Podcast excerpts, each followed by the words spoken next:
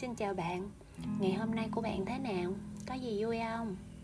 Bạn đang nghe podcast Lọ Lem kể chuyện Và tại chiếc podcast này, mình sẽ kể cho bạn nghe về hành trình của một cô gái nghèo Bỏ quê lên phố Với hy vọng sẽ tìm thấy một cuộc sống tốt đẹp hơn Và mọi chuyện bắt đầu như thế nào ta?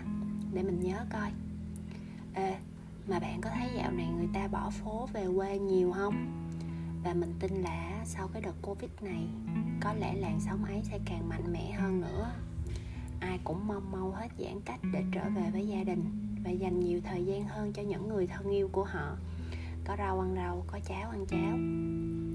Điều này á, làm cho mình nhớ đến bản thân mình của nhiều năm về trước.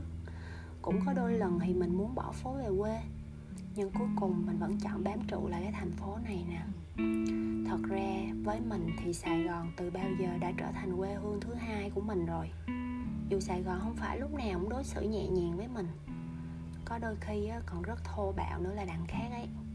Nhưng ở đây mang lại cho mình cảm giác là mình còn đang sống. Không biết bạn có bao giờ có cảm giác như vậy chưa ha? Thiệt ra cái chuyện bỏ quê lên phố của mình nó không phải xuất phát từ một mục đích to lớn như làm giàu hay lập nghiệp gì đâu.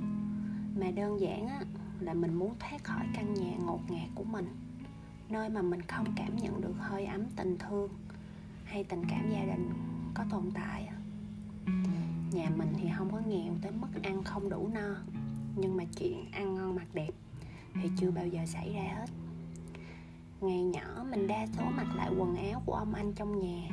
Tóc tai thì cắt ngắn sát ớt vì mẹ mình nói tóc ngắn nhìn cho nó gọn gàng sạch sẽ. Và chuyện đó khiến mình trở thành nạn nhân của body shaming trong một thời gian dài. Đầu tiên là từ mấy bà thím hàng xóm của mình nè. Ờ mà lúc đó thì làm gì có biết đến body shaming hay là miệt thị ngoại hình cái gì đâu. Chỉ thấy rất là xấu hổ khi mà suốt ngày phải nghe những cái câu nói kiểu à, vậy nè. Ê lem, bình thường đi tiểu mày đứng đái ngồi đái vậy? Ê lem, hay là về kêu mẹ mày gắn cho cái kiêu giả? Chứ không có ai tin mày là con gái đâu. Xong cái mấy bả phá lên cười.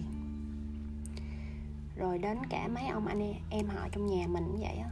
Cứ gặp mình là bắt nạt khi thì phạt quỳ, khi thì bỏ ớt vô trong đồ ăn của mình mà chẳng cần có một lý do gì hết á. Hồi đầu thì mình hay khóc, xong rồi về kể với bố mẹ.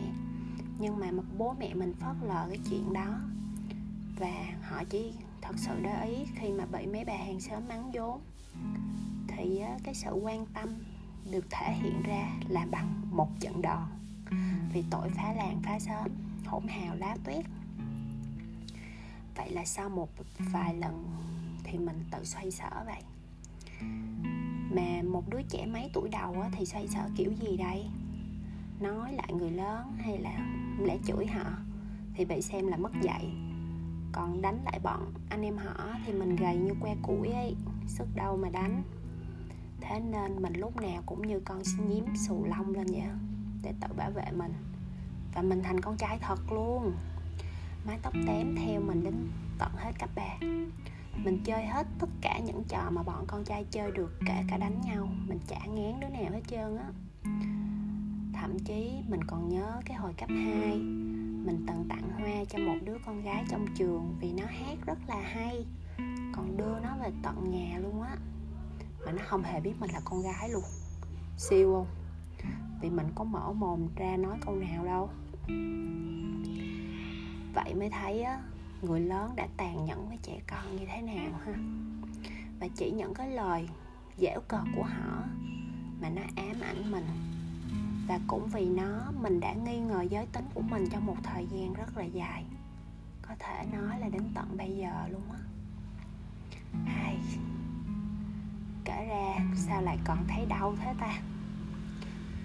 Lúc đó mình từng nghĩ sau này mình lớn lên và có con điều đầu tiên mình làm là sẽ chẳng bao giờ bắt con mình phải mặc lại đồ cũ của ai hết. Mình sẽ đấm thẳng vào mặt đứa nào động vào con mình. Mình sẽ lắng nghe con mình nói và cho chúng cái quyền được thanh minh cho bản thân. Không hiểu sao mới tí tuổi mà cái suy nghĩ thì già như là trái cà vậy á.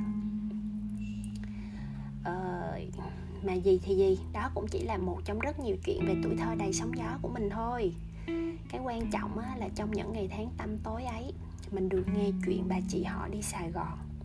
Sài gòn lúc đó bà kể thì có vẻ rất là đẹp nè giàu có nữa toàn cái hay ho thôi. Mình thì chẳng quan tâm đến chuyện bà ấy sống như thế nào ở sài gòn vào thời điểm đó. Chỉ biết là đi đâu cũng được chỉ cần thoát khỏi đây. Và bà ấy đã cho mình một địa điểm để đến đó là sài gòn.